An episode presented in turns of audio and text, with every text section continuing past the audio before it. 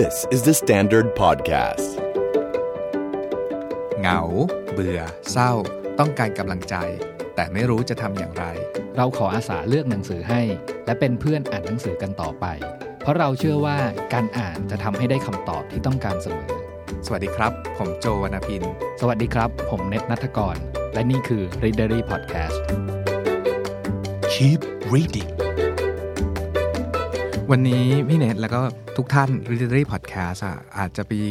อะไรแปลกๆหน่อยหนึ่งคือเราไม่ได้มาพูดถึงหนังสือเพียงเล่มเดียวเนาะเพราะว่าช่วงที่ผ่านมาเนี้ยเรากับพี่เนทไปลงเรียนคลาสออนไลน์ของ Margaret Atwood ที่ Master Class แล้วก็ประทับใจมากเรารู้สึกว่าจะมเล่าเราใช้ ค่า subscription master class รายปีคุมละ ใช่ใช่ใช่แค่ลงคลาสเดียวนะ ทุกคนเป็นปกติพี่เนทเออเออลงลงลงสมัครไว้รายปี แล้วก็แบบเหมือนเหมือนไปยิมนั่นแหละอืมอืมแต่ตอนเนี้ยพอได้มาเรียนหนังสือกับ Margaret Atwood ซึ่งใน Master Class เนี่ยมันเป็นมันเป็นแอปพลิเคชันนะครับ ซึ่งทุกคนสมัครได้แหละ เป็น subscription รายปี ซึ่งของ Margaret Atwood เนี่ยมันมีทั้งหมดประมาณ 23 lesson กับอีกหนึ่ง introduction อะไรประมาณอย่างเงี้ยอืมก่อนจะไปถึงคลาสนี้เนาะแนะนำให้นิดนึงว่าสำหรับคนที่สนใจการเขียนนะครับ ใน Master Class เนี่ยมันจะมี Writing Master Class อยู่ 13 คลาสอืมจากอืมจากนักเขียน 13 คนใช่ป่ะอืมซึ่ง ผมอยากลงอีกหลายๆคนเลยอยากอยากเรียนกับ David Baldacci อยากเรียนกับ Neil Gaiman อยากเรียนอีกโอ้ยหลายคนอะเอาถ้าเป็นเราเราเราแน่ ๆ เลยต้อง Dan Brown อืมอืมถ้าในคลาส writing เนาะอืมแต่ถ้าสำหรับเราซึ่งเป็นคนสนใจฟิล์มแล้วก็ทีวี แล้วต้องอยากเขียนบทหนังด้วยเนี่ยขอแนะนำสองคนคือ Aaron Sorkin ซึ่งเป็นคนเขียนบท West Wing แล้วก็อีกคนคือ Shonda Rhimes ซึ่งเป็นคนเขียนบทเรื่องดังๆ หลาย ๆ เรื่องอะแต่ว่า Shonda Rhimes น่ารักเป็นผู้หญิงที่น่ารักมาก พูดถึงมา Master Class การเรียนคลาสออนไลน์อะไรแบบเนี้ย อันเนี้ยผมผมเป็นครั้งแรกเลยเนาะคือตั้งแต่ช่วงแบบมีโควิดมาอะไรเงี้ยรู้สึกว่าคนถูกกระตุ้นให้ให้หาความรู้ให้รู้สึกแบบอยากรู้นั้นนี้ผ่านออนไลน์คลาสเยอะเหมือนกันอืมใช่ป่ะแล้วก็เฮ้ยพอได้มาลองเรียน Master Class แบบคลาสของ Margaret Atwood ดูก็จริง ๆอะไม่ค่อยเชื่อว่าออนไลน์คลาสมันแบบมัน Work เราจะได้จริงๆบอกว่าเราจะมีสมาธิจดจ่ออยู่กับแบบคลาสนั้นหรือเปล่าอะไรเงี้ยแต่รู้สึกว่า การที่เขาดีไซน์คลาสมาอย่างสมมติว่าของ Margaret Atwood เนี่ยมันมีประมาณ 20 กว่า EP นะครับ แล้วก็แต่ละ EP เนี่ยเขาก็ยังซอยเป็นตอนสั้นๆสั้นๆเพื่อให้แบบเก็บเอาความสนใจเราอะไม่ให้มันยาวเกินไปที่เราจะเบื่อมัน อย่าง EP หนึ่งผม ถ้าจำไม่ผิดมันจะมีประมาณ 4-5 section นะ แล้วก็เบรกแต่ละ section ประมาณแบบ 4-5 นาทีอะไรเงี้ยรู้สึกว่าเออ สนุกดีอะมันไม่ใช่ YouTube แบบพูดไปเรื่อยอะ มันมีการวางแผนอย่างดีว่า 1 2 3 4 ใน1ใน1 EP เนี้ย1 lesson จะเป็นยังไง ซึ่งเราสามารถดาวน์โหลดไอ้ PDF บทเรียนมาเรียนต่อมาทำการบ้าน นางมีสั่งการบ้านนะ ต้องไป exercise เรื่องนี้นะ กลับมาคุยกันเรื่องนี้เนาะแล้วมันก็มี community ที่แบบว่าคนที่เรียนร่วมกันที่แบบว่าแชร์กันว่าอย่างนั้นอย่างนี้ แล้วก็มีคนตรวจมีแบบเป็นเรื่องเป็นราวเป็นการเรียนเป็นเรื่องเป็นราวอะเอาเป็นว่า Master Class เนี่ยมันมีอีกอีกหลายสิ่งไม่ใช่แค่ writing หรอกมันมีแบบว่า entrepreneur การทำธุรกิจเบื้องต้น การแบบทำอาหารนู่นนี่นั่น พี่เนยกำลังจะรู้สึกว่าเราโฆษณาให้ให้ Master Class แบบว่าไม่ได้ตังค์อีกแล้วใช่ปะซึ่งก็กูอินอะฉันอินกับที่การเรียนแบบนี้มากอะเนาะแต่วันเนี้ยตอนที่เราเคยคุยกันว่าเราจะทำ Master Class Margaret Atwood เนี่ย แล้วเราก็อ่านหนังสือสองเล่มของเขา ซึ่งมีแปลไทยอยู่ตอนนี้อืมนี่แหละถึงอยากจะชวนพี่พี่โจคุยถึง Margaret Atwood ก่อนว่าทำไมต้อง Margaret Atwood ด้วยอืมใช่ป่ะอะอย่างแรกก่อนเร็วๆเนี้ยเราได้อ่านเล่มที่ 2 ที่แปลไทยของมาร์กาเร็ตอัตวูดละคือเล่มมือสังหารบอด The Blind Assassin เนาะแต่ว่า 2 ปีที่แล้วเนี่ยก็มีแปลไทยออกมาอีกเล่มหนึ่ง The Handmaid's Tale ใช่ป่ะซึ่งเรื่องเล่าสาวรับใช้อ่าเรื่องเล่าของสาวรับใช้แล้วตอนนั้นน่ะมาช่วงที่มีซีรีส์อยู่พอดีใช่ป่ะเรื่องนั้นก็คือแบบ เออเป็นกระแสเนาะแบบผู้หญิงชุดแดงแล้วก็มีหมวกสีขาวคลุมอยู่ว่าแบบเฮ้ยทำไมเขาแต่งชุดนี้กัน แล้วก็ทำไมผู้หญิงเฟมินิสต์และกระบวนการเรียกร้องสิทธิ์ของแบบสตรีทั้งโลกอะใช้ชุดของ Handmaid's Tale เนี่ยเป็นสัญลักษณ์ในการเรียกร้องสิทธิ์ด้วย อืมอืมถ้าพูด ประโยคต่อไปนี้ทุกคนจะรู้สึกว่าโจเวอร์มากเลย เพราะว่าเรารู้สึกว่าการได้อ่าน Handmaid's Tale หรือว่า The Blind Assassin แล้วก็ดู Master Class ของ Margaret Atwood อะฉันมั่นใจเลยว่าฉันเขียนนิยายได้อืมคือ Margaret Atwood ไม่ได้สอนแบบพูดมั่วๆ เลยนะ นางเหมือน compact ความรู้ของนาง แล้วก็จัดเรียงลำดับความสำคัญ 1 2 3 4 ให้เราว่าทำอย่างนี้นะอืม นายเขียนหนังสือได้แน่ Margaret Atwood เนี่ยพี่โจ คือเซอร์ไพรส์อีกอย่างหนึ่งสำหรับผมเนาะคือเป็นนักเขียนที่ได้รางวัล Booker Prize สองครั้งอืมใช่ป่ะ ครั้งแรกปี 2000 ซึ่งเล่มที่ได้ก็คือเล่มนี้ The Blind Blind Assassin Assassin ใช่ป่ะ กับ 2019 ปีที่แล้วเองก็ได้มาจากตอนที่อีกเล่มหนึ่งที่เป็นเล่ม2ของ The Handmaid's Tale อืม The Testament แต่ Handmaid Tale เนี่ยหนังสือออกตั้งแต่อืม1985 มีเรื่องเล่าขำๆ คือ Margaret Atwood อะเขียน Handmaid Tale อยากให้เป็นคล้ายๆ แบบเพื่อบูชาอืม1984 ของ George Orwell ก็เลยตั้งใจว่าอยากเขียนหนังสือแล้วออกให้ได้ปีอืม1984 เหมือนแบบว่า The Present 1984 อะไรอย่างเงี้ย แต่ว่าโอเคละสุดท้ายหนังสือได้ออกปี 1985 แต่ว่าเรื่องราวที่อยู่ใน Handmaid Tale มันก็มีหลาย ๆ เรื่องที่ชวนให้เรานึกถึง 1984 อยู่นั่นแหละอืมผมชอบที่เขาบอกว่าเขาอยากเขียน 1984 ในเวอร์ชั่นที่เป็นมุมมองของผู้หญิง ใช่อืมเออ พอพูดถึงเรื่องมุมมองผู้หญิงอะในหนังสือของ Margaret Atwood อะซึ่งใน Master Class เธอก็พูดเนอะว่าทำไมถึงเลือกตัวละครนำเป็นตัวละครผู้หญิง ทีนี้ ตอนที่เราอ่าน Handmaid's Tale ยังไม่รู้จัก ยังไม่ได้เรียนกับคุณครูมาร์กาเร็ตเนี่ย เราจะรู้สึกว่าคุณครูคนเนี้ยต้องเป็นผู้หญิงแบบเครียดเครียดๆแน่เลย เป็นเฟมินิสต์ที่ต่อสู้เพื่อสิทธิสตรีนู่นนี่นั่นว่าตอนแรกดูหน้าเนี่ย คือต้องดุแน่เลยอะถ้าเป็นคุณยายผมเนี่ย ผมน่าน่าจะเป็นคุณยายที่ดูดุประมาณหนึ่งอืมอะไรเงี้ยแต่ใน Master Class นี่คือเปลี่ยนเปลี่ยนภาพไปหมดเลยนางโคตรตลกอะคือแบบสอนไปขำไปยกตัวอย่างไปแล้วก็หัวเราะตัวเองว่าเออฉันพูดอะไรขำๆออกไปอะไรอดูย่างเงี้ยดูเป็นคุณยายใจดี ใช่คุณยายใจดีมากๆ วันนี้เราก็เลยจะมาแบบเหมือนอย่าเรียกว่าถอดบทเรียนเลยคือมันมี 23 EP เนี่ยเราพูดทั้งหมดภายในแบบว่า 40 นาทีนี้ไม่ได้อยู่แล้ว เราก็เลยเลือกเรื่องเด่นๆ ที่เราแบบว่าประทับใจและคิดว่ามีประโยชน์กับทุกคนมาสัก 10 ข้ออะไรอย่างเงี้ยก่อนจะเข้าบทเรียนที่ 1 ของมาร์กาเร็ตเราชอบแบบในช่วง introduction ที่นางพูดถึงเรื่องการเขียนทั่ว ๆ ไป แล้วแบบประทับใจสิ่งนี้มากอะมาร์กาเร็ตพูดเรื่องนี้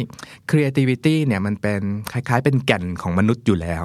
เราไม่ต้องแบบว่า apologize ไม่ต้องขอโทษที่จะแบบทำมันขึ้นมาอะไรเงี้ยพระเจ้าได้สร้างความคิดสร้างสรรค์อยู่ในมนุษย์อยู่แล้ว จงใช้มันออกไปเถอะ แต่ทีนี้ในการแบบเขียนน่ะ หลายหลายคนชอบพูดว่าการเขียนเป็นการ express yourself หรือเป็นการระบายหรือว่าระบายออกเนาะนางบอกว่าถ้าคิดแค่นี้มันจะเขียนเรื่องไม่สนุก มันเหมือนแบบ ถ้าเราอยากจะระบายอารมณ์ เราไปทะเลแล้วตะโกนกรีดร้องมันก็คือการระบายอารมณ์อย่างหนึ่งได้ แต่การเขียนหนังสือให้เสร็จเป็นเล่มหนึ่งเล่มเนี่ยมันมีอะไรมากกว่านั้น มันคือการที่เราเหมือนเราร่ายมนให้คนอ่านหนังสือหรือคนดูซีรีส์เราเนี่ยอยากรู้อยากเห็นต่อไปอะว่าแบบเฮ้ยหน้าต่อไปมันจะเป็นยังไงเรื่องต่อไปตัวละครเราจะพบเจออะไร หรือว่าซีรีส์จบ EP 1 แล้วต้องกดดู EP 2 ทันที อันเนี้ยการเขียนหนังสือที่ดีจะต้องมีความกระตุ้นให้รู้สึก curiosity หรือความอยากรู้อยากเห็นอันนี้ด้วยอืมทั้งหมดเนี่ยพี่โจก่อนที่เราจะเข้าไปสู่ 10 ข้อที่เราแบบว่าแบบเก็บสรุปมาเนาะมาร์กาเร็ตแอดวูดตอนเนี้ยปีเนี้ยเอ่ออายุ 80ใช่ป่ะแล้วก็เขียนหนังสือมาแล้วมากกว่า 70 เล่มใช่ป่ะแล้วก็ นิยายเยอะมากที่เป็นนิยายแบบรางวัลอะไรเงี้ยอยากปู background ให้นิดหนึ่งว่า Margaret Atwood เนี่ยเป็นคนแคนาดาเนาะอืมแล้วก็เท่าที่อ่านประวัติดูเนี่ยคือเติบโตมาในครอบครัวในนอกเมืองเล็กๆนิดนึงก็คือแบบบ้านป่า เอาจริง ๆนางอยู่ในป่าเลยแหละเออในความคิดเราป่าภาพอย่างที่นั้นเห็น่ะเออป่าคือป่าป่าที่แคนาดาผมผมนึกถึงแบบป่าแบบ Snow White อะไรใช่ใช่ที่เป็นแล้วป่าจริงๆแล้วนางบอกเนอะว่าอืมบ้านนางไม่มีทีวีอืมไม่ไม่มีกิจกรรมอะไรเลยเออแต่มีหนังสือใช่อืม นางก็เริ่มต้นชีวิตด้วยการอ่านหนังสืออย่างนั้นนะมา อืมอืมก่อนจะเข้าเรื่องเนี่ยมันมีอันหนึงผมไปดูสัมภาษณ์ที่มาร์กาเร็ตนัทวูดให้เด็กมัธยมสองคนมาสัมภาษณ์น่ารักมากเลย คืออย่างแรกอะเด็กสองคนเขาก็ถามอะว่าแบบเอ้ยมาเขียนหนังสือได้ยังไงอะไรเงี้ยมาร์กาเร็ตนัทวูดยกโควดของโทมัสเอดิสันว่าเรื่องการเขียนเนี่ยมันเป็นเรื่องของ 10% inspiration กับอีก 90% aspiration ก็คือเกิดจากแรงบันดาลใจ 10%แต่ที่เหลืออีก 90%น่ะคือมันต้องแลกมาด้วยหยาดเหงื่อเนาะใช่อืมเพราะว่าแบบนางพูดถึงสิ่งนี้อยู่ตลอดเวลาว่าการเขียนอะมันไม่ได้แบบว่านั่งแล้วแบบไอเดียแม่งจะลอยลงมาจากฟ้าแล้วตกลงในหัวแล้วก็เขียนออกมาเนาะมันคือการทำงานหนักที่ต้องแบบว่าโยกย้ายจากหนึ่งไปสามสามไปแปดแปดมาสองอะไรอย่างเงี้ยมันมีงานอยู่ในนั้น ซึ่งแล้วคนที่เป็นนักเขียนเนี่ย มันไม่มีอุปกรณ์อื่น ๆ ช่วยเหมือนกับเหมือนหนังด้วยหนังมี sound effect อืมที่กระตุ้นให้เราสนุกน่ามากมาย มีดาราแสดงดียอดเยี่ยมมาช่วยเรา แต่งานเขียนมีแค่เรากับกระดาษ หรือมีแค่เรากับจอคอมหน้าจอคอมเปล่าๆอะ อันนี้คือการทำงานที่เรียกว่างานเขียนอืม Margaret Atwood บอกว่า เพื่อนสนิทของนักเขียนทุกคนคืออะไรรู้ไหม คือ trash bin คือถังขยะที่เอาไว้ปากระดาษที่เขียนแล้วมันไม่ได้ดังใจ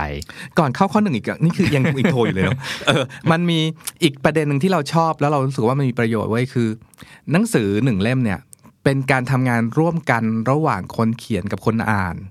คนเขียนมีหน้าที่แค่ครึ่งเดียวเหมือนเราเขียนอะไรออกไปเนี่ยเมื่อเราเขียนเสร็จเราโยนออกไปสู่โลกใบนี้มันก็ออกไปจากเราแล้วเนาะแต่สุดท้ายคนที่มาอ่านอะ เขากำลังใช้สมองของเขาช่วยเล่าเรื่องอีกต่อหนึ่งให้ตัวเขาฟังอีกทีหนึ่ง เข้าใจปะมันคือเวลาเราอ่านหนังสืออะไรสักอย่างหนึ่งอะจริง ๆ แล้วเรากำลังเขียนเรื่องให้ตัวเราเข้าใจ เพราะว่าเราเอาประสบการณ์ ความรู้ความรู้สึกของเราเข้าไปจับไอ้ตัวหนังสือพวกนั้นอะแล้วตีความมันเป็นอาหารที่อร่อยอืมตีความเป็นกลิ่นที่เหม็น ตีความเป็นพระเอกกำลังรักกับนางเอกให้เราอีกทีหนึ่งอืมอืมอืมดังนั้นประสบการณ์ของคนอ่านอะมันจะมีผลรีเลทกับเรื่องมากๆ That's why ทำไมตอนที่เราอ่านหนังสือบางเรื่องตอนที่เรายังเด็กอยู่ แล้วเรารู้สึกไม่ได้ค่อยสนุกเพราะเราไม่มีประสบการณ์นั้นอืมพอชีวิตมันผ่านไปอะเราจะอ่านหนังสือสนุกขึ้น มีอย่างตอนหนึ่งใน The Blind Assassin เนี่ยเขาเขียนถึงสองหนุ่มสาวนั่งปิกนิกกันอยู่ใต้ต้นแอปเปิลอะไรเงี้ยเออ ผมก็นึกเหมือนกันเนาะว่าแบบโตมาผมยังไม่เคยเห็นต้นแอปเปิลอะไรเงี้ยอืมมันก็จินตนาการเออไม่จริงออจริงนะพี่โจคือคือ หรือแม้แต่ว่าเวลาจะพูดถึงแอปเปิลพันนั้นพันนี้อะไรเงี้ยกับบ้านเราซึ่งไม่ใช่ไม่ได้เป็นเมืองที่ปลูกแอปเปิลเนาะเราอาจจะจินตนาการไม่ได้เลยว่าแอปเปิลที่อยู่ในเรื่องของเขามันเป็นแอปเปิลเดียวกับเราหรือเปล่าอะ แต่พอพี่เลยพูดว่าสองหนุ่มสาวนั่งอยู่ใต้ต้นแอปเปิลยังไงก็ต้องนึกถึง Adam and Eve อืมที่แบบว่าอยู่ใต้ต้นแอปเปิลแล้วก็สองหนุ่มสาวมันคือประสบการณ์หรือความรู้ที่เรารู้จากเรื่องนู้นเรื่องนี้มาประกอบอีกทีหนึ่งเนาะอืมเข้าได้เข้าเรื่องได้แล้วพี่โจแน่ๆข้อหนึ่งซึ่งเริ่มต้นข้อหนึ่งได้เท่มากของ Margaret Atwood ในที่สอนการเขียนก็คือ get past the fear of writing คือก้าวข้ามความกลัวของเรา เขาบอกว่าถ้าใครคนหนึ่งอะอยากเขียนหนังสือมาก ๆ เลยนะ แต่ว่ามีที่เขาเรียกว่า writer block เนาะหรือว่าเขียนไม่ออกอะ นั่นเพราะว่าคุณกำลังกลัวอะไรบางสิ่งอยู่อืมอืมสิ่งที่คุณต้องทำก็คือ identify that fear ก็คือหาว่าไอ้สิ่งที่คุณกลัวอยู่นะคืออะไร แล้วก็ deal with it หาวิธีจัดการกับมันให้ได้ เช่น ถ้าคุณแบบว่าเขียนเรื่องขึ้นมาเรื่องหนึ่งแล้วกลัวแม่มาอ่าน เรื่องง่าย ๆ เลยก็คือเปลี่ยนนามปากกาซะอืมเปลี่ยนไปใช้นามปากกาซะ หรือว่าถ้าคุณกลัวว่าเมื่อเขียนออกไปแล้วเรื่องยังไม่ดีพอ ก็ไม่จำเป็นว่าคุณจะต้องเขียนเสร็จแล้วเอาไปโชว์ให้ทุกคนนี่ คุณก็รอค่อยๆ แก้ ค่อย ๆ จัดการกับมันไป คือทุก ๆ ความกลัวเนี่ยในทางจิตวิทยาแล้วเนี่ยมันมีวิธีแก้ปัญหานี้ได้ทั้งหมดนั่นแหละ ดังนั้นเวลาเราได้ยินกันบ่อยๆเนาะ writer block เราอยากเขียนแต่เขียนไม่ออกอะเราก็แบบว่าจะทำยังไง นั่นเป็นเพราะว่าคุณกลัว แทนที่จะมานั่งแบบเครียดกับหนังสืออะไปหาวิธีดีลกับความกลัวคุณซะผมว่าพอพูดถึง writers block เนี่ย ผมว่ามันมันกลางทางปลายทางไปนิดนึงสำหรับนักเขียนมือใหม่ ผมชอบอันหนึ่งที่มากร์เร็ตแอดวูดบอกว่า จริง ๆ แล้วว่าสำหรับนักเขียนใหม่ๆอะความกลัวที่น่ากลัวที่สุดคือการกลัวที่จะไม่ประสบความสำเร็จนะครับอืมผมว่าหลาย ๆ คนเป็นคนที่จะเริ่มลงมือเขียนงานชิ้นแรกอะไรเงี้ยคือบางทีเราอาจจะมีเพื่อนที่เป็นนักเขียน เราเห็นนักเขียนที่แบบออกงานมาแล้ว แล้วก็เฮ้ยได้รางวัลเขามีคนพูดถึงในโซเชียลนั้นนี้อะไรเงี้ยแล้วกลับไม่มั่นใจในการจะเริ่มลงมือเขียนของตัวเองอะไรเงี้ยแมกเรตแอดวูดบอกว่า มันเป็นความจริงสุดๆ ที่งานของคุณจะต้องเฟล เออ อันเนี้ยเจ๋ง เออ แล้วแล้วอย่าไปกลัวมันอะ คือคือแน่นอนอะ งานชิ้นแรกอะ อาจจะมีเปอร์เซ็นต์น้อยมากที่งานชิ้นแรกของคุณเป็นงานที่ประสบความสำเร็จ เพราะฉะนั้นแทนที่จะเอาเวลามากลัวที่จะไม่ประสบความสำเร็จแล้วแบบไม่ยอมเขียนสักทีเนี่ย เขียนมันมาเหอะ เพราะยังไงมันก็จะเฟล แต่คุณจะเฟลครั้งเดียวสองครั้งสามครั้ง แต่ครั้งที่สามสี่ห้าเนี่ย คุณจะเฟลแบบที่มันดีขึ้นแบบ ประเด็นนี้ฉันเรียกอย่างนี้ เขียน 20 ดัง 60 อืมอืมคือเขาให้สังมาร์กาเร็ตพูดว่าลองสังเกตดินักเขียนดัง ๆ ในไม่ค่อยมีแบบแดพีคหมายถึงว่าจุดสูงสุดของการเป็นนักเขียนคือตอนที่อายุ 20 ประมาณช่วง 20 มันไม่มีแบบคล้าย ๆ แบบอัจฉริยภาพในการเขียนแบบอืมอัจฉริยภาพคณิตศาสตร์ไม่มีนักเขียนคนใดบนโลกใบนี้เลย ที่มีอัจฉริยภาพแบบแบบโมซาร์ทตั้งแต่เกิด แต่ทุกๆคนอะ จะเขียนงานห่วย ไปเรื่อยๆ จนกระทั่งไปดัง 60 อะ หรือไม่ถึง 60แล้วนี่เป็นตัวอย่างสมมุติอะเนอะเหมือนที่เขายกตัวอย่างแวนโก๊ะเนาะว่าทั้งชีวิตเนี่ยคือขายภาพไม่ได้เลยอืมจนกระทั่งตายอะอืมใช่ป่ะเออมันก็ งานเขียนเราก็อาจจะเป็นอย่างนั้นก็ได้เนาะเอออืมมันจะดูแบบเศร้าและเจ็บปวดนิดนึงที่ระหว่างชีวิตของเราอะ งานของเราอาจจะยังไม่มีคนอ่าน แต่ว่าหลังตายไปแล้วอาจจะมีก็ได้ อันเนี้ยเน้นมองโลกในสายตาคน 20 ไง แต่ถ้าสมมติว่ามองโลกด้วยสายตาคน 60 เราจะรู้สึกขอบคุณตัวเองที่เราไม่เคยหยุดเขียนตั้งแต่อายุเราอายุ 20 เลยอืมอืมอืมผมชอบตลกอันหนึ่งพี่โจตอนที่เวลา Margaret Atwood พูดถึงงานชิ้นแรกของเขาใช่ป่ะแล้ว เขาบอกเลยว่ามันเป็นงานที่ไม่ได้ดีมาก คือเขาบอกเองนะ Margaret Atwood บอก แล้วก็สำนักพิมพ์เรียกเขาไปคุยใช่ป่ะว่าเฮ้ยชิ้นเนี้ยมันยังไม่ค่อยดีนะ บรรณาธิการขอแก้ตอนจบได้ไหมอะไรเงี้ยแล้ว Margaret Atwood แบบยักไหล่แบบ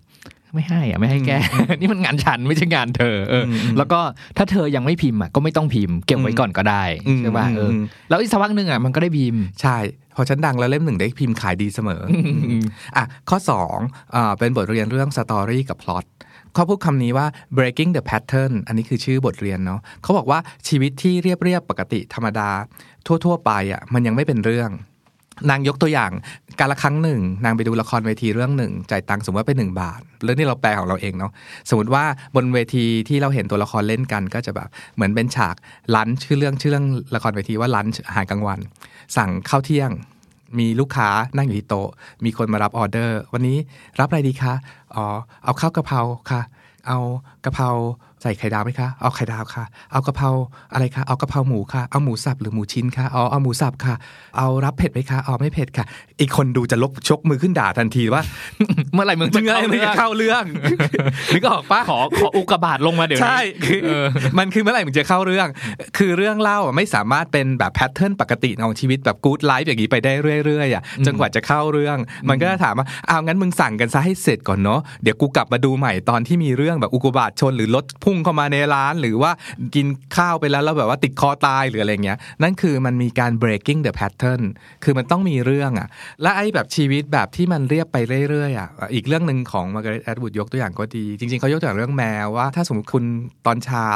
ขับรถออกจากบ้านแล้วถอยไปทับแมวข้างบ้านตายอะอืมอืมหรือว่าชีวิตดีๆของคุณอยู่มาตื่นมาวันหนึ่งหมาคุณหายไป อันเนี้ยคือต้องแบบมีเรื่องแบบเนี้ยแล้วเรื่องเนี้ยนะมันมีเรื่องได้สองแบบคือเรื่องจากภายนอก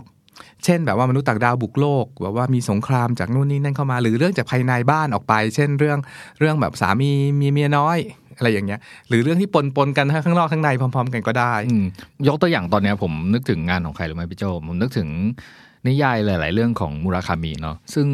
ตอนที่เราเปิดอ่านแบบสิบหน้าแรกของหลาย ๆ เรื่องอะเรารู้สึกว่า เฮ้ยทำไมมันมันเหมือนเหมือนกันไปหมดเลยอะคือจะต้องมีแบบว่าผู้ชายคนหนึ่งมาต้มสปาเกตตี้แป๊บหนึ่งก็จะมีแมวหายอะไรเงี้ยต้มสปาเกตตี้ด้วยเนาะเอาจริงๆแล้ว แต่ว่าแต่ว่า Margaret Atwood บอกเสมอไงว่าคุณต้อง break pattern คือหมายถึงว่ามันจะต้องมีเหตุการณ์อะไร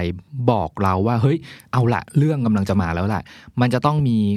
เสียงสายโทรศัพท์ที่แบบอยู่ดีก็ขอเวลา 10 นาทีคุยกับฉันหน่อยได้ไหมแบบโทรมากลางดึก มันจะต้องมีใครสักคนหนึ่งมาเคาะหน้าประตูแบบว่าเฮ้ยยังจำฉันได้ได้หรือเปล่าตอนที่เราเคยเจอกันเมื่อสมัยหนุ่มสาวอะไรเงี้ยเออมันต้องต้องมีการ break pattern ให้เร็วที่สุด อืมอืมทีนี้ไอ้ในในบทเรียนเนี้ยมันมีอีกอันหนึ่งที่ดีก็คือแบบรู้จัก original ก่อน รู้สึกแบบว่าเหมือนเหมือน frame ของเรื่องที่เรากำลังจะเล่าก่อน แล้วค่อยทำลายมัน แล้วก็สร้างมันขึ้นมาใหม่อายกตัวอย่าง เขาบอกว่าสิ่งที่คนที่สนใจเรื่อง storytelling ทุกคนควรจะอ่านก็คือหนึ่งคือตำนานกรีกโรมันอืมเพราะมันถูกใช้ซ้ำบ่อยในทุก ๆ เรื่องในภาพยนตร์อะหนังฝรั่งทั้งหมด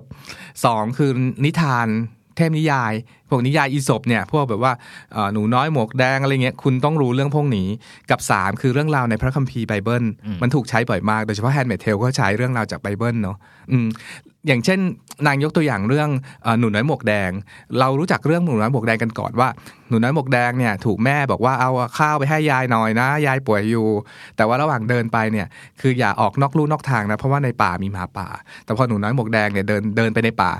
ดันรู้สึกว่าเออถ้าเราเก็บดอกไม้ไปให้ยายด้วยแบบไปเยี่ยมยายเยี่ยมเยี่ยมยายที่ป่วยอยู่ ทีนี้เก็บดอกไม้เพลินไปหน่อย เลยเถิดไปถึงแบบว่าเข้าไปในป่า แล้วก็เจอแบบว่าชายหนุ่มที่แบบว่ามีขนรุงรังถามว่าหนูน้อยกำลังจะทำอะไรเหรออะไรจะไปเหนอหนูกำลังจะไปเยี่ยมยาย เรื่องที่เหลือทุกคนก็รู้อยู่แล้วว่าเกิดอะไรขึ้นตอนสุดท้ายอะไรเงี้ยนี่คือเรื่องที่เราต้องรู้ แต่พอมาเอามา break pattern นี้ แล้วมาจับ shuffle เรียงใหม่ เรื่องมันอาจจะเกิดเป็นแบบว่า detective story เรื่องราวแบบว่าฆาตกรรมก็ได้ คือเปิดเรื่องเลยมีสองศพอยู่ในบ้านกลางป่าแห่งหนึ่งศพยายคนหนึ่งศพเด็กคนหนึ่งอะไรเงี้ยแล้วค่อยเล่าย้อน flashback มาก็ได้ เป็นต้น ผมชอบบทเรียนเนี้ยตรงที่บอกว่าโดยเฉพาะเทพนิยายหรือเรื่องนิทานที่เรารู้อยู่แล้วอะไรเงี้ยลองใส่คำถามใหม่ว่า what if จะเป็นยังไงถ้าหมาป่าไม่ใช่คนร้าย แต่คุณยายนั่นแหละที่จะจ้องทำร้ายหนูน้อยอืมอะไรเงี้ยเออแล้วมันจะได้เรื่องใหม่ ได้เนอะได้ไอเดียใหม่ ๆ ผุดขึ้นมา จะเป็นยังไงถ้าซินเดอเรลล่ากลับบ้านไม่ทันเที่ยงคืน แล้วอยู่ต่อในคืนนั้นซินเดอเรลล่าใช่ไหมเออเออมันก็เอ้า Atwood ยกนะไม่ใช่โจยกเนอะ จะเป็นยังไงถ้าซินเดอเรลล่าที่แบบว่า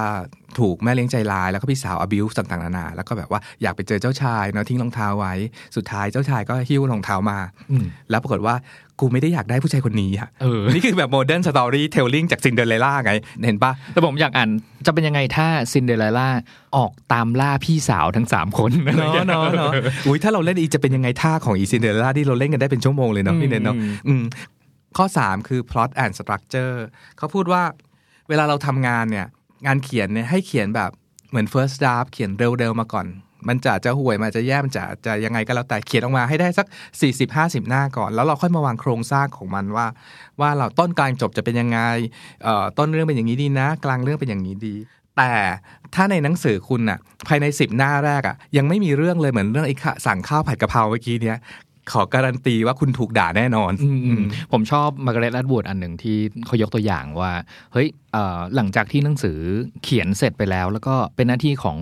สำนักพิมพ์แล้วก็โรงพิมพ์ผลิตหนังสือออกมาเป็นเล่มแล้วก็วางขายในร้านแล้วเนี่ยเขาบอกเฮ้ยนักเขียนเนี่ยมักจะชอบเปลี่ยน role ตัวเองจากการเป็นนักเขียนนะไปเป็นแบบนักอ่านเดินเข้าไปแบบแอบแอบไปร้านหนังสือไปส่องหนังสือตัวเองอะไรเงี้ยแล้วก็แบบเออเข้าไปดูนะวันนี้หนังสือตัวเองวางวางขายจะมีคนมาเปิดอ่านไหมเนาะอะไรเงี้ย เขาบอกว่า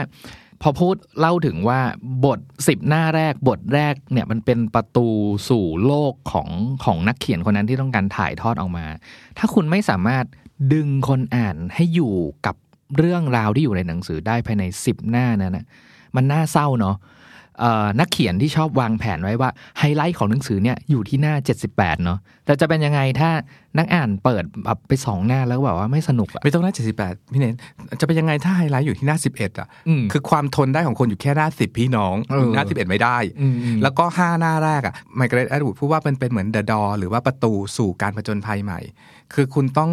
ทำห้าหน้าแรกให้โคตรประทับใจอะ คืออย่างที่เราเล่าเรื่องอะ หนูน้อยหมวกแดงเนาะถ้าเราใช้เวลาสิบหน้าเล่าเรื่องแม่กับลูกคุยกันเตรียมอาหารในตะกร้าส่งไปให้คุณยายอย่างเงี้ย คนไม่อ่านต่อแน่นอน เปิดเรื่องมาเลยว่าคุณยายนอนตายอยู่ที่บ้านแล้วค่อยตัดแฟลชแบ็กมาอืมว่าแบบตอนเริ่มต้นเรื่องอย่างนี้ก็ได้อืมคือเหมือนเหมือนอย่างไอ้นี้ก็ได้ คือถ้าเปิดซื้อหนังสือมาเล่มหนึ่งแล้วกัน แล้วรู้สึกว่าอ่าหนังสือเล่มเนี้ยเรารู้อยู่แล้วว่าเป็น murder mystery เนาะอะไรเงี้ยแล้วสิบหน้ามึงไม่มีใครตายอะ เออ เราจะอ่านต่อไหม มึงอะตาย คนเขียนมึงตายแน่เขียนตายแน่คือเราเปิดแบบว่า Twitter post แน่นอนแบบว่าอะไรวะ murder mystery ใช่แต่ไม่มีใครทวิตตายเตอร์เลยถล่มมึงแน่นอนนะครับพี่น้องเออเพราะฉะนั้นค่อนข้างสำคัญผมชอบอีกอย่างหนึ่งคือพี่โจตอนที่แบบ Margaret Atwood พูดถึงงานเขียนสมัยก่อนกับสมัยนี้เนาะสมัยก่อน คือเขียนเขียนมือเขียนลงบนกระดาษอะไรเงี้ย แล้วการ cut and paste อะมันคือการใช้กรรไกรตัดย้ายที่กันอย่างนั้นเลยใช้เทปแปะจริงๆใช้ใช่ปะกาวแปะแล้วก็ผมชอบอีกอย่างหนึ่งที่เป็นคำแนะนำแล้วกันจากมาริเร็ตนัทบูดว่า เฮ้ย อย่ามัวเสียเวลาในการปั้นพารากราฟประโยคแรกในหน้าแรกอยู่นั่นแหละ แล้วไม่ยอมลงมือเขียนไปจนแบบ 10 20 หน้าอีกต่อไปอะไรเงี้ยเพราะบางทีอะ อประโยคเริ่มต้นของหนังสือของคุณเนี่ยมันอาจจะอยู่ตอนที่คุณเขียนไปแล้ว 50 หน้าก็ได้ แล้วถึงตอนนั้นน่ะค่อยย้ายมาแปะไว้ตรงนี้นะนะตัวเนี้ยมีตัวอย่างหนึ่ง Call Me Ishmael ของโมบิดิกที่ที่ Margaret Atwood ยกตัวอย่างว่าเป็นแบบ the best line of all time อะเป็นเรื่องประโยคเปิดที่ดีที่สุด เวลาพูดว่าเรียกฉันว่าอิชมาเอลสิมันเป็นประโยค simple มากเนอะแต่มันกระตุ้นความอยากรู้ของทุกคนเลยว่าอืมแสดงว่าคนพูดต้องไม่ได้ชื่ออิชมาเอลดิ แล้วทำไมฉันจะต้องเรียกเขาว่าอิชมาเอลด้วยแล้วอิชมาเอลคือใครแล้วเรื่องนี้เป็นเรื่องเกี่ยวกับอะไรอะไรเงี้ยเป็นต้นเป็นแบบที่เธอยกตัวอย่าง story กับ structure ต่างกันตรงนี้ story ก็คือเรากำลังจะเล่าเรื่องอะไร แต่ถ้าเป็นสตรัคเจอร์ก็คือเราจะเล่ามันอย่างไร เหมือนตัวอย่างหนูน้าหมวกแดงที่พูดเมื่อกี้นี้แหละ บทเรียนทีสี่ 4 ก็คือเป็นเรื่องของ POV หรือ point of view มันคือการหาว่าใครคือคนเล่าเรื่องนี้อยู่ เรื่องนี้เป็นเสียงของใครที่กำลังเล่าอยู่ จะเป็นเสียงของตัวละครตัวหนึ่งก็เป็น first narrative เนาะหรือว่าเป็นพระเจ้าเป็น overview เห็นทุกอย่างเป็นเสียงของใคร และเล่าให้ใครฟังอยู่ เช่น ตัวละครกำลังเล่าให้ตัวละครฟัง หรือตัวละครเล่าให้คนอ่านฟังก็ได้เรื่อง POV เนี่ยพี่โจผมเริ่มอ่าน The Blind Assassin มือสังหารบอร์ดเนี่ยไปได้สักประมาณหนึ่งแล้วพี่โจ ผมว่าเล่มนี้มันเป็นตัวอย่างที่ดีของการใช้ POV แบบฉลาดมากของ Margaret Atwood เนาะเพราะว่าเอาง่ายๆเลย คือเรื่องนี้มันเป็นเรื่องของสองสาวพี่น้องชื่อลอร่าเชสกับไอริสเชสเนาะแล้วก็สามบทแรกเนี่ย คือถ้าคนอ่านแบบไม่มี background อาจจะงงนิดนึง เพราะว่าเปิดเรื่องตอนแรกคือเป็นเหมือนคำสารภาพของ Laura Chase พูดถึงแบบน้องสาวที่ขับรถแล้วก็ เหมือนฆ่าตัวตายอะไรเงี้ยอะอันนี้ไม่ได้ spoil นะครับ เพราะว่าเพิ่งบทแรกเลยอะไรเงี้ยแต่ว่าพอบทที่สองปุ๊บ กลายไปเป็นเขาเรียกว่าคลิปข่าว คือไม่ได้เล่าผ่านแบบ Laura Chase อีกต่อไปละ แต่เอาเหมือนตัดข่าวมาแปะ ก็คือนักข่าวเล่า ใช่ป่ะเออแล้วมันมีวัตถุประสงค์นะถ้าเราเรียนมาสคลาสจนจบแล้ว เราจะรู้ว่าทำไมมาร์กาเร็ตนัทวูดถึงเลือกเทคนิคเนี้ยมาใช้ในการเล่าเรื่องนี้ใช่ป่ะพอเข้าที่สามงงเข้าไปใหญ่เลย มันเป็นการเทคนิคการเขียนแบบนิยายซ้อนนิยายไปอีก ก็คือ The Handmaid's Tale เนี่ยจริง ๆ แล้วเป็นชื่อนิยาย ซึ่ง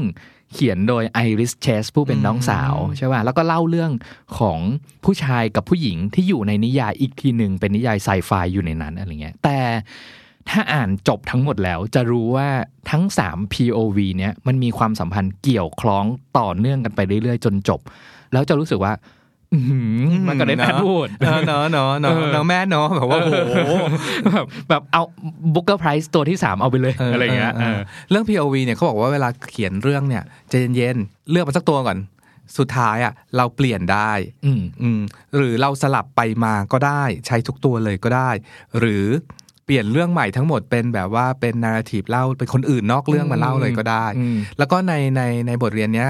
มีเอ็กซ์ไซส์ให้พวกเราไปทำที่บ้านเล่นๆด้วยนะ ก็คือลองเขียนฉากเดียวกัน แล้วเปลี่ยน POV ของทั้ง 3 คนน่ะอืมเช่นแบบมีแม่ผัว มีสามีมีมีลูกสะใภ้ลองเปลี่ยน POV ของทั้ง 3 คนดูสิ คุณจะได้แบบมุมมองใหม่ๆ มากมายเรื่อง The Rashomon Technique ใช่ Rashomon technique เออ แต่อีกอีกอันหนึ่งที่ต้องพูดในหัวข้อนี้ก็คือเรื่องดรากูล่าคุณแม่ยกตัวอย่างเรื่องดรากูล่ามาแล้วเราใช่มากๆอะดรากูล่าของ Bram Stoker เนี่ยถ้าใครเคยดูหนังที่ Keanu Reeves เล่นสมัยก่อนมากๆเลยเนี่ยมันก็คือเป็นเริ่มต้นเรื่องโดย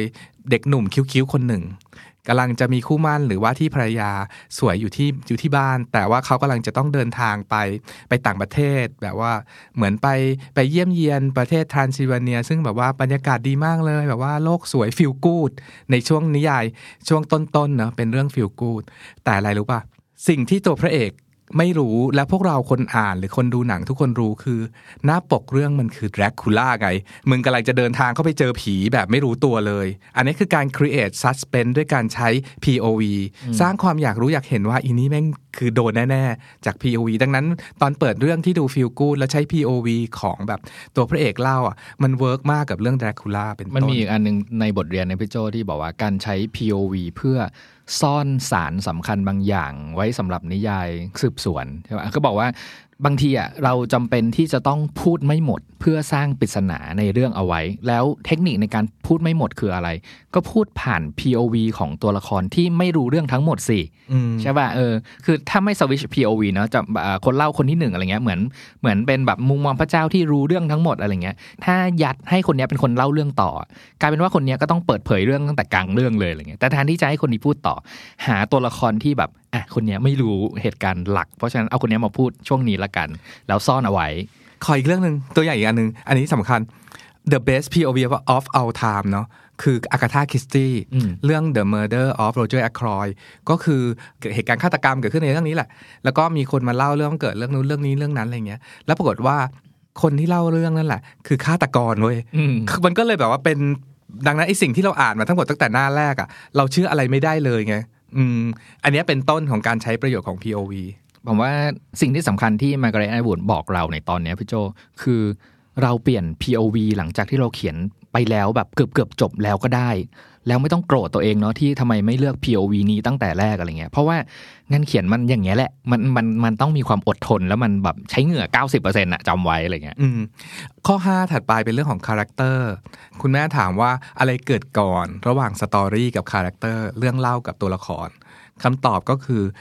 มันไม่มีทางแยกกันได้ มันต้องเกิดพร้อมกัน มันไม่สามารถมีตัวละครเกิดขึ้นลอยๆ โดยที่ไม่มีเรื่องได้อะคือนางยกตัวอย่างว่าตัวละครเนี่ย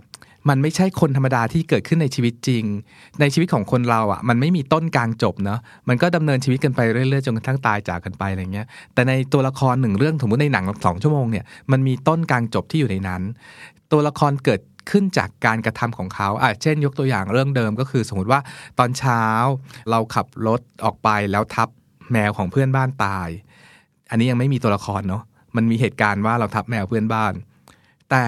การเลือก react หรือเลือกที่ว่าจะทำอะไรหลังจากนั้นต่างหากที่เป็นการบอกว่าตัวละครนั้นคือใคร เช่น เราจะเดินไปบอกข้างบ้านไหมว่าเราทับแมวเขาตาย หรือเราจะแอบเอาแมวเขาไปทิ้งตรงไหนก็ไม่รู้แล้วทำให้รู้สึกว่าแมวหายไป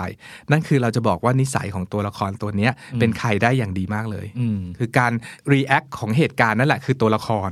อืมแล้วก็ในการทำตัวละครเนี่ยเขาบอกว่าให้ให้หาดีเทลของเขาก็คือเหมือนหลาย ๆ คนรู้แหละก็ควรจะรู้เรื่องเรื่องชื่อเรื่องเพศ เรื่องนู่นนี่นั้น แต่มีหัวข้อหนึ่งในในเรื่องตัวละครเนี่ยมีบทเรียนหนึ่งที่พูดถึงเรื่องเจนเดอร์ว่าในโลกยุคเก่า ก่อน 1,900เนี่ยมันมีแบบว่าผู้ชายจัดจัดๆผู้หญิงจัดจัดๆแต่ตอนนี้มันมีสเปกตรัมเกิดขึ้นแล้วเนาะในความเป็นชายเป็นหญิงมันมีอะไรอีกมากมาย ให้คุณเลือกใช้ หมายความว่าสมมติตอนตั้งต้นน่ะคุณตั้งต้นตัวละครเป็นสมมติเป็นผู้หญิงอายุ 20 คนหนึ่งแต่พอแบบเขียนเรื่องไปเรื่อยๆ แล้วรู้สึกว่าเรื่องมันตันอะ คือคุณลองแบบว่าใส่ detail ของ gender ของนางลงไปในนั้นสักหน่อย คุณจะได้เรื่องที่มีมิติและมีความแบบน่าสนใจขึ้นมากเลยอืมบทเรียนเนี้ยผมชอบที่มาร์กาเร็ตอาร์ตวูดให้คำแนะนำสำหรับคนที่งงๆว่าเรื่องที่ตัวเองกำลังเขียนอยู่เนี่ย มันเป็น character driven หรือว่าเป็น plot driven อะไรเงี้ยตอนเนี้ยผมชอบ react ของมาร์กาเร็ตอาร์ตวูดที่แบบดูหัวร้อนนิดหนึ่งแล้วก็แบบว่าช่างแม่งเหอะอืมเออไม่ต้อง worry หรอกว่าสิ่งเนี้ยมันจะเป็นอะไร driven อะ เพราะว่ามันเป็นหน้าที่ของ บรรณาธิการสำนักพิมพ์ หรือมันเป็นหน้าที่ของ reviewer คนวิจารณ์งานของเราอะไรเงี้ยแต่หน้าที่ของคนเขียนน่ะคือสร้าง character ที่เจ๋งที่สุดให้ได้กับสร้างเหตุการณ์ที่จะ kick event ทั้งหมดในเรื่องของเราให้ได้แค่นั้นพอไม่ต้อง worry ไม่ต้อง worry ด้วยซ้ำว่าหนังสือเราอะ มันจะถูกจับไปวางไว้ในชั้นหนังสือไหนเออเดี๋ยวอยู่ในหมวดไหนอะไรชอเงี้บยเนาะเออปล่อยให้เป็นหน้าที่ของร้านหนังสือของเขาไปเพราะจริง ๆ แล้วมันเหมือนแบบ ไม่รู้จะเถียงกันไปทำไมอะเรื่องทุกเรื่องมันก็ต้องมี character ป่ะๆเรื่องทุกเรื่องมันก็ควรจะมีพล็อตเพื่อที่จะดึงให้คนอ่านรู้สึกอยากรู้ต่ออยู่ดีว่าต่อต่อไปมันจะเป็นยังไงเนาะอีกอันหนึ่งที่ผมชอบนะคือการที่บอกว่าเอ้ยเขียนเขียนไปสักพักเนี่ยเรื่องของคุณเนี่ยมันอาจจะสลับหมวดได้นะเออเขียนไปตอนแรกเป็นเรื่องรัก แต่แบบตอนกลางเอ๊ะทำไมมันเริ่มเป็นมิส t รีแล้วตอนท้ายจบมาเป็นนิยายฆาตกรรมไปแล้วอะไรเงี้ยซึ่งมาร์กาเร็ตน่าบอกว่าเป็นเรื่องปกติมากๆเลย อย่าไปกังวลเรื่องนี้ อย่าไปฟิกซ์ไอเดียว่าคุณจะต้องเขียนในหมวดหมู่นี้เท่านั้น อืมอืม อันต่อไปนี้มากร์เร็ตไม่ได้พูดแต่โจ้แดกเองคือ มันไม่ได้มีแต่วิศวะมีเกียร์เท่านั้นนะ มันมีวิศวะไฟฟ้าวิศวะควอนตัมวิศวะพลังงานเครื่องกล คือใส่ดีเทลลงไปเยอะๆหน่อยอะมันจะได้ตัวละครที่มีมิติมากขึ้นข้อ6พูดถึงเรื่องว่า to be a writer ก็คือพูดถึงชีวิตของนักเขียนนะคือ simple สุดๆเลย ถ้าคุณยังไม่เคยมีตัวหนังสืออยู่บนกระดาษ คุณยังไม่ได้เป็นนักเขียน หรือถ้าคุณยังไม่ได้พิมพ์อะไรลงคอมเลยอะคุณยังไม่ได้เป็นนักเขียนเลยนะอืมแค่มีเรื่องอยู่ในหัวเนี่ยเออยังยังไม่ใช่นักเขียนนะอืมก็คือในหัวข้อเนี้ยพูดถึงชีวิตนักเขียนหน่อยว่า อันนี้มาการ์เร็ตแอดวูดแดกไม่ใช่โจแดก แดกนักเขียนผู้ชายสมัยโบราณที่แบบว่าเออสมัยก่อนมันก็จะมีนักเขียนประเภทว่าตื่นมาตอนเช้าก็มีอาหารเช้าที่ใครก็ไม่รู้ทำไว้ให้กินอยู่แล้ว กินเสร็จก็เข้าไปห้อง log cabin แบบว่ามีโต๊ะไม้มาฮอกกานีภาษาแบบว่าของมาการ์เร็ตเขาเนาะนั่งเขียนไปจนถึงตอนเที่ยง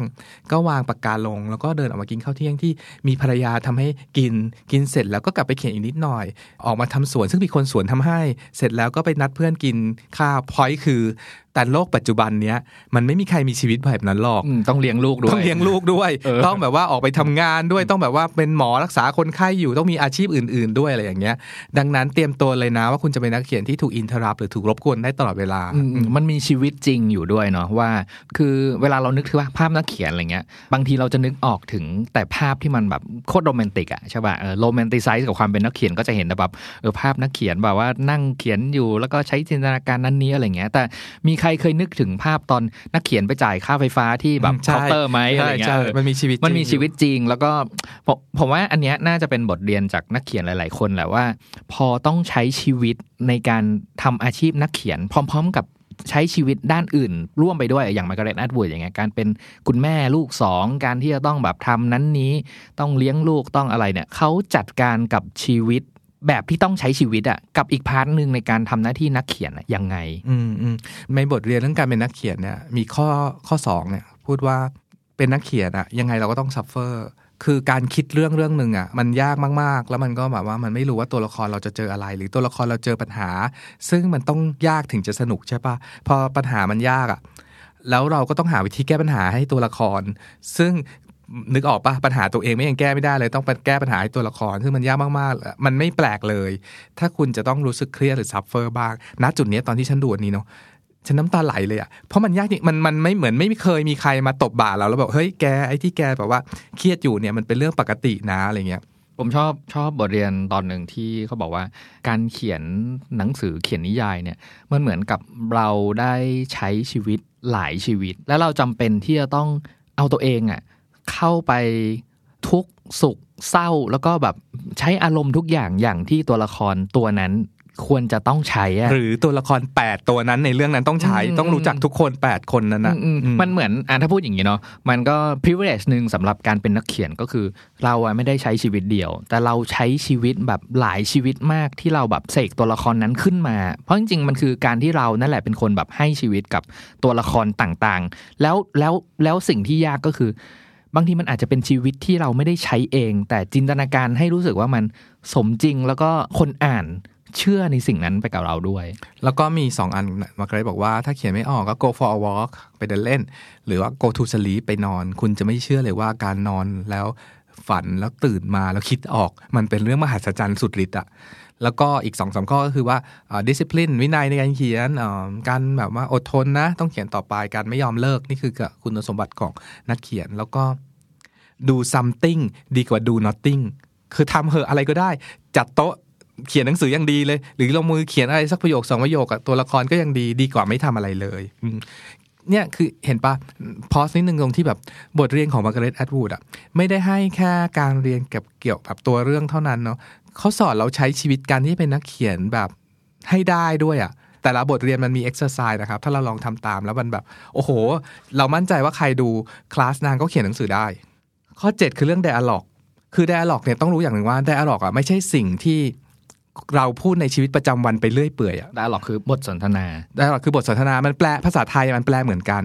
dialog บทสนทนา conversation ก็บทสนทนา แต่ dialog ไม่ใช่ conversation ที่เป็นบทสนทนาในชีวิตปกติอืมคือปกติเวลาเราคุยกันเราก็คุยกันเรื่อยเปื่อยไปเรื่อยเนาะ แต่ dialog อะมันคือบทพูดที่ตัวละครพูดนั่นแหละ แต่มันพูดอย่างมีจุดประสงค์อืมเช่น เพื่อที่จะเล่า character ของตัวละครนั้นอาจจำเรื่องที่เราขับรถทับแมวเพื่อนบ้านตายเนาะ แล้วถ้าเราไปขอโทษเพื่อนบ้านเราพูดอะไร ตรงนั้นเราเพื่อที่จะบอกว่าเราเรารู้สึกอะไรตัวละครรู้สึกอะไรก็ได้ หรือว่าเราเป็นคนแบบไหนก็ได้ อืมแล้วก็เราใช้ dialog อะในการช่วยเล่าเรื่อง ซึ่งซึ่งละครไทยเก่งมากที่คนใช้ชอบมาเล่าเรื่องคุณหนูคุณชายในบ้านให้เล่าสู่กันเองฟังอะอุ้ยวันนี้นะ คุณชายนะ พาผู้หญิงมาคนหนึ่งน่ารักมากเลยนั่นแหละคือการใช้ dialog เล่าเรื่อง ในเรื่อง dialog มีอีกเรื่องหนึ่งคือ เราใช้ dialog เพื่อที่จะพูดถึง intention หรือความเป็น character อะคือว่าจริง ๆ แล้วเราขับรถทับแมวเพื่อนบ้านตายอะ เราไปหาเพื่อนบ้านเนี่ยจริง ๆ แล้ว intention เราคืออะไรวะ intention เราคือ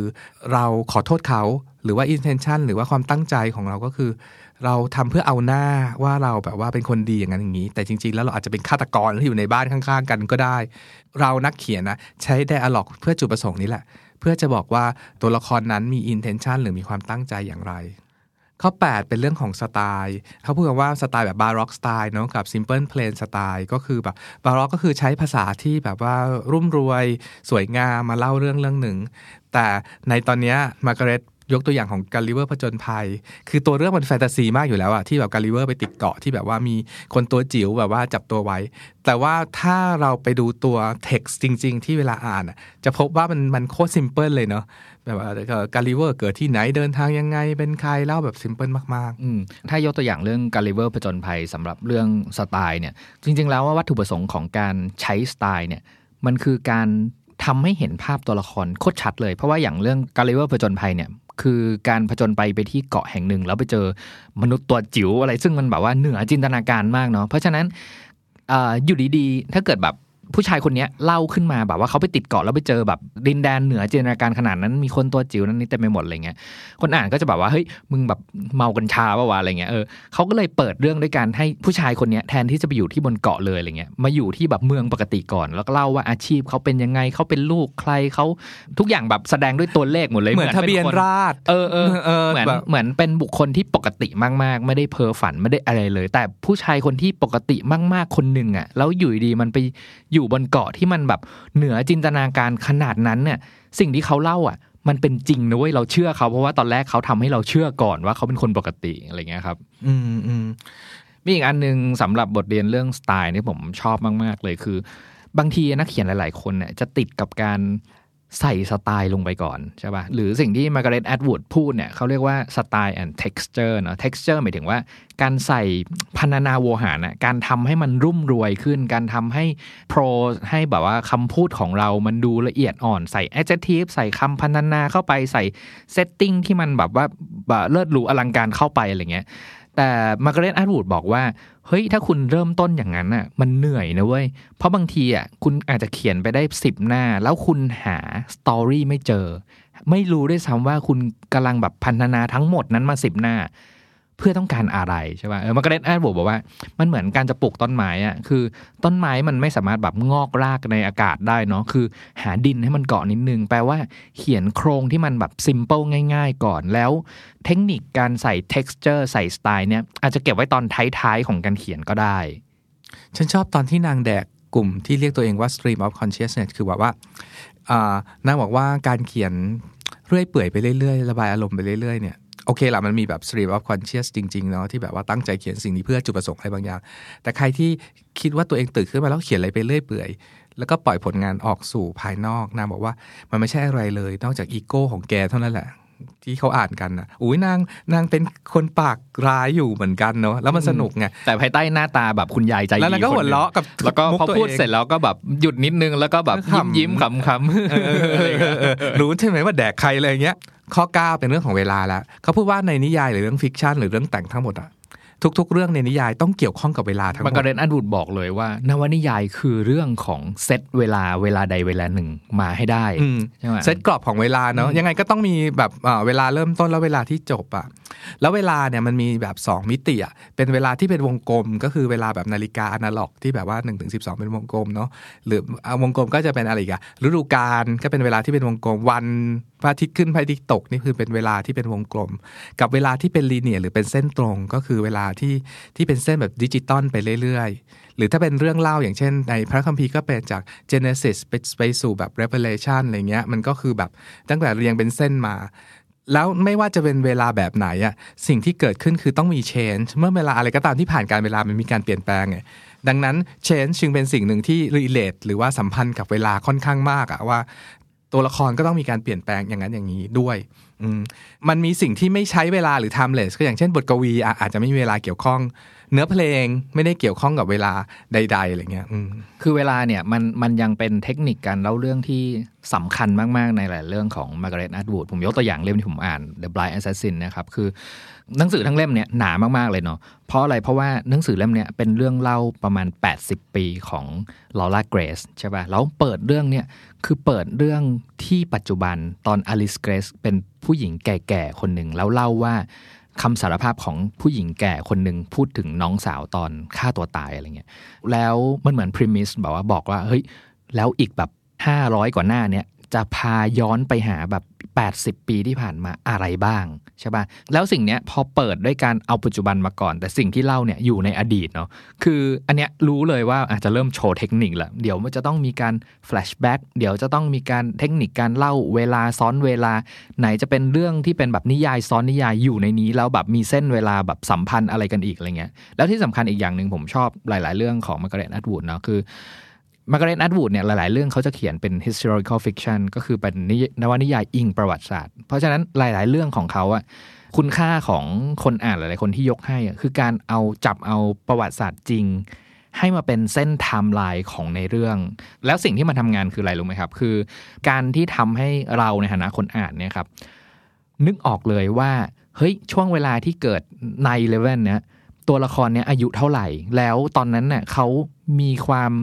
เห็นหรือมีความรู้สึกกับเหตุการณ์ที่เกิดขึ้นจริงนั้นยังไงบ้างเขาอาจจะยังไม่รู้เรื่องเลย หรือจะแบบเฮ้ยรู้สึกแบบกับสิ่งนี้มาก ๆ ซึ่งมันมีผลกับแบบอารมณ์ความรู้สึก แล้วก็การเติบโตของตัวละครหมดเลยอืมครับเขาให้คลี่ไทม์ไลน์เลยว่า ปีนั้นๆเกิดเหตุการณ์อะไรขึ้น สมมติอืมตัวละครเราเกิดปีนั้นหรือ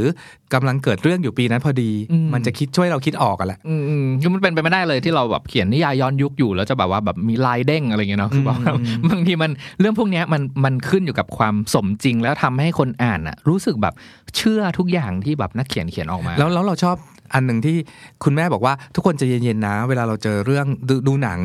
ไม่ว่าจะเป็นแบบเมเมนโตอินเซ t ชันอะไรที่มันเรื่องราวสลับซับซ้อนมาก ๆ อะไรอย่างเงี้ยทุกคนใจเย็น ๆ จริง ๆ แล้วอะ เวลาเขียนนะเราก็เขียนจากเรื่องปกติ1ไป10 ก่อนนั่นแหละ แล้วค่อยเสร็จแล้วค่อยเอามาสลับกันว่าเอา10ขึ้นมาก่อนแล้วต่อด้วย1ไป2 3 แล้วไป 8 ข้ามมา 6 กลับไป 7 อะไรอย่างเงี้ยแล้วค่อยเอามาเรียงพล็อตใหม่อะทำ structure มันให้ใหม่ ก็ใน Handmaid's Tale ก็ใช้เทคนิคการ flashback เต็มไปหมดเนาะก็คืออย่างที่พูดกันไปตอนต้นว่า ตอนเริ่มเรื่องอะเอาเรื่องสนุกมาก่อน ให้เขาอ่านก่อนประมาณสิบหน้าเนี้ยแล้วแล้วค่อยเล่าย้อนไปก็ได้อืมนี่คือเรื่องความสำคัญของเวลา ส่วนข้อสุดท้ายที่เราค่อนข้างประทับใจกัน แล้วก็เอามาแบบปิดตอนนี้คือเรื่อง research การทำ research อย่างใน Handmaid's Tale เนี่ยเป็น case study อีกหนึ่ง เลสซันเลยด้วยซ้ำที่ที่คุณครูมาการเรสสอนว่านางทำอย่างนี้นะ นางเอาเรื่องราวในพระคัมภีร์ตอนหนึ่งเรื่องเรื่องของยาโคบกับภรรยาสองคน ที่เป็นแบบภรรยาหลวงกับภรรยาน้อย แล้วก็ให้ภรรยาหลวง หาเมียน้อยให้ให้ผัวมีลูกอะเหมือนแข่งกันมีลูกเออแข่งกันมีลูกเออกับอันที่สองคือเรื่องของคริสเตียนแบบเข้มข้นของกลุ่มเพียริตันที่อยู่ตอนกลางของอเมริกา กับเรื่องที่3เป็นเรื่องของ revolution สักที่ไหนสักที่หนึ่งแล้วเอา3เรื่องเนี้ยมายำผสมปนกันจนเกิดแบบเรื่องราวของ handmade tale อย่างน่าเชื่อถือ ประเด็นนี้อยาก ขยขยี้นิดนึงว่าในการรีเสิร์ชของนาง โดยเฉพาะนิยายกลุ่มที่เรียกว่า speculative novel หรือว่านิยายที่เรื่องราวเหนือจริงก็จริงแต่มันคาดว่าเกิดขึ้นจริง ๆ ได้อะอืมอืม ก็คืออย่างใน Handmaid's Tale เนี่ย มันเป็นเล่าเล่าเรื่องสั้นๆ ก็คือเป็นเรื่องราวที่เกิดขึ้นแบบราวกับว่าอเมริกาเนี่ยเกิดถูกแบบว่าคณะปฏิวัติยึดครองแล้วกลายเป็นแบบรัฐที่ปกครองโดยทหาร แล้วก็อะไรที่ผิดศีลธรรมต่างๆนานาก็ถูกกำจัดต่างๆนานาแล้วก็อีนางเอกเนี่ยถูกจับตัวมาแล้วก็กลายเป็นแบบสาวใช้ในบ้านเพื่อให้ผลิตลูกเป็นหน่วยผลิตลูก ถ้าใครไม่สามารถผลิตลูกได้ก็ถูกส่งไปเป็นเหมือนอยู่ตามขายตัวช่องประเวณีต่างๆ นานาอะไรเงี้ย ซึ่ง สิ่งที่อยากเล่าคือในในช่วงในช่วง 80 มันมีการเดินขบวนของกลุ่มแบบผู้หญิงที่แบบว่าเรียกร้องสิทธิสตรีต่างๆนานาแล้วตำรวจก็เข้ามาแบบว่าห้อมล้อมจับกลุ่ม แล้วนางก็เอาสิ่งนี้มาเขียนเป็นเรื่อง อืมอืมผมชอบอีกอย่างหนึ่งคือ เวลามาร์เร็ตแอตวูดพูดถึงการทำ research สำหรับการเขียนนิยายแต่ละเรื่องเนี่ยเขาพูดราวกับว่าแบบเป็นงาน academic ของนักศึกษาคนหนึ่งที่จะต้องทำแบบ thesis จบให้ได้อะไรเงี้ยเพราะรู้สึกว่าเฮ้ยเขาใช้ effort ค่อนข้างเยอะในการทำ research ประเด็นที่สำคัญที่มาร์เร็ตแอตวูดย้ำเสมอว่าการเขียนนิยาย คือการที่ทำให้นักอ่านกับเราในฐานะคนเขียนเนี่ยเชื่อในสิ่งที่เกิดขึ้นในเรื่องราวทั้งหมด แม้เราจะรู้ด้วยกันทั้งสองฝ่ายว่ามันเป็นเรื่องแต่งใช่ป่ะเอออะผมยกตัวอย่างอย่าง The Blind Assassin อะไรเงี้ยว่าเขาทำ research ค่อนข้างเยอะ ผมรู้สึกว่าสิ่งที่มาร์เร็ตแอตวูดน่าจะสนใจอยู่มากคือเรื่องประวัติศาสตร์เนาะแล้วเหมือนกับการทำงานนิยายแต่ละเรื่องเนี่ย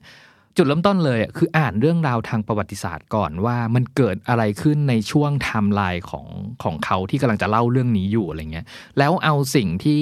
อยู่ในไทม์ไลน์นั้นๆ ที่เป็นเหตุการณ์สำคัญเข้ามาเป็นเหตุการณ์สำคัญที่ kickstart เรื่องบางอย่างใน subplot ตรงนั้นตรงนี้เต็มไปหมดเลยอะไรเงี้ยอย่างเรื่อง The Blind Assassin เนี่ยมันเป็นเรื่อง 80 ปีใช่ป่ะก็คือแบบว่าเป็นช่วงตั้งแต่สงครามโลกมีการ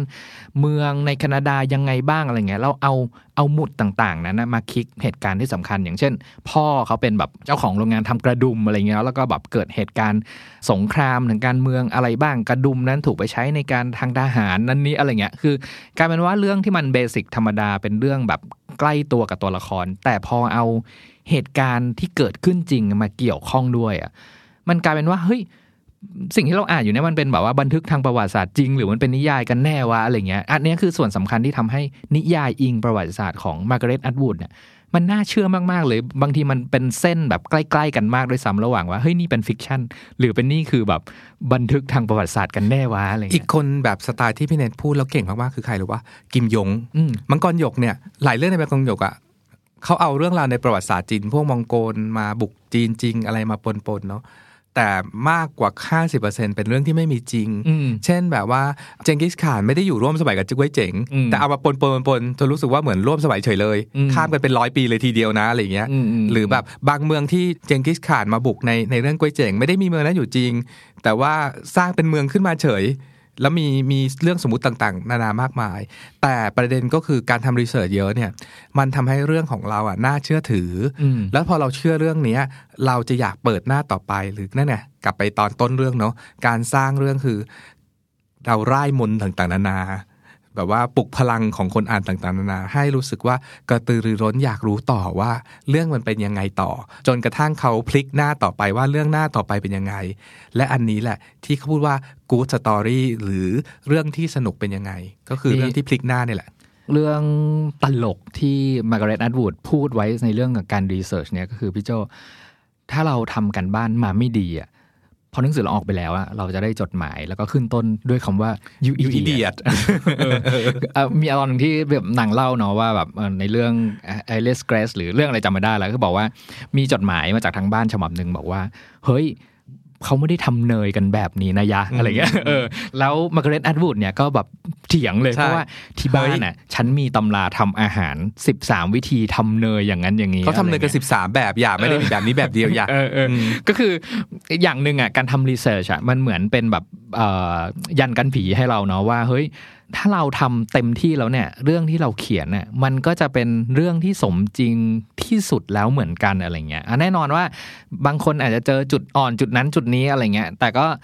ยอมรับไว้เหอะว่าถ้าคุณทำสิ่งนี้ไม่ดีมากพออะจะมีจดหมายมาหาคุณ หรือถ้าเป็นยุคสมัยนี้ก็ก็จะมีบอกว่าโซเชียลเขียนด่าอะไรเงี้ยเนาะแบบเขาเรียกว่าจับโป๊ะเออว่าทำไมเขียนตรงนี้ในไม่ใช่ Twitter แล้วล่ะอะไรอย่างเงี้ยเอออย่ามั่วอย่ามั่วอะไรแต่ในฐานะที่เราเป็นนักเขียนในมาร์กาเร็ตแอดวูดบอกว่าเราก็ดู your best อะทำสิ่งที่เราทำให้ดีที่สุดรีเสิร์ชคือหนึ่งในนั้น แต่วันที่อยู่แบบว่าพับลิกออกไปแล้วเนี่ยอยู่ไปตามแก้ทุกคนไม่ได้ เพราะต้องไม่ลืมว่าเรื่องเล่าหนึ่งเรื่อง นักเขียนไม่ได้เป็นผู้เล่าแต่เพียงผู้เดียว นักอ่านกำลังช่วยเราเล่าเรื่องนั้นในให้ตัวเขาฟังด้วยอีกทีหนึ่ง ดังนั้นมันมีมีตัวละครอีกคนก็คือผู้อ่านด้วยเนาะที่จะเป็นคนคนเล่าเรื่อง ณจุดเนี้ย นางก็แดกคนเขียนนิยายเรื่อง Tess ในอดีตว่าเขียนมานานแล้วแหละว่าแบบเป็นเรื่องของ irony ของความรักในยุคหนุ่มสาวยุคนั้นอะไรเงี้ย แต่นางบอกว่าแต่พอมาอ่านยุคนี้มันก็เป็นเรื่องของผู้หญิงหื่นๆคนนึงแหละแล้วนางก็ขำเรื่องที่ตัวเองเออแดกดันเขาอะไรเงี้ยเนี่ยคือมาร์กาเร็ตแอตวูดในภาพความเป็นครูที่เป๊ะแล้วก็น่ารักมาก Readery Podcast จะอัปเดตหนังสือที่น่าสนใจให้คุณทุกวันศุกร์ ถ้าใครมีเล่มไหนอยากแลกเปลี่ยน คอมเมนต์เพิ่มเติมหรือติด Hashtag Readery Podcast ได้นะครับ เราเชื่อว่ามีหนังสือดีๆ อีกมากมายรอให้อ่านอยู่เสมอ ติดตาม Literary Podcast ได้ทางเว็บไซต์ The Standard Podcast Player ที่คุณใช้ Spotify SoundCloud และ YouTube The Standard Podcast. Eye opening for your ears.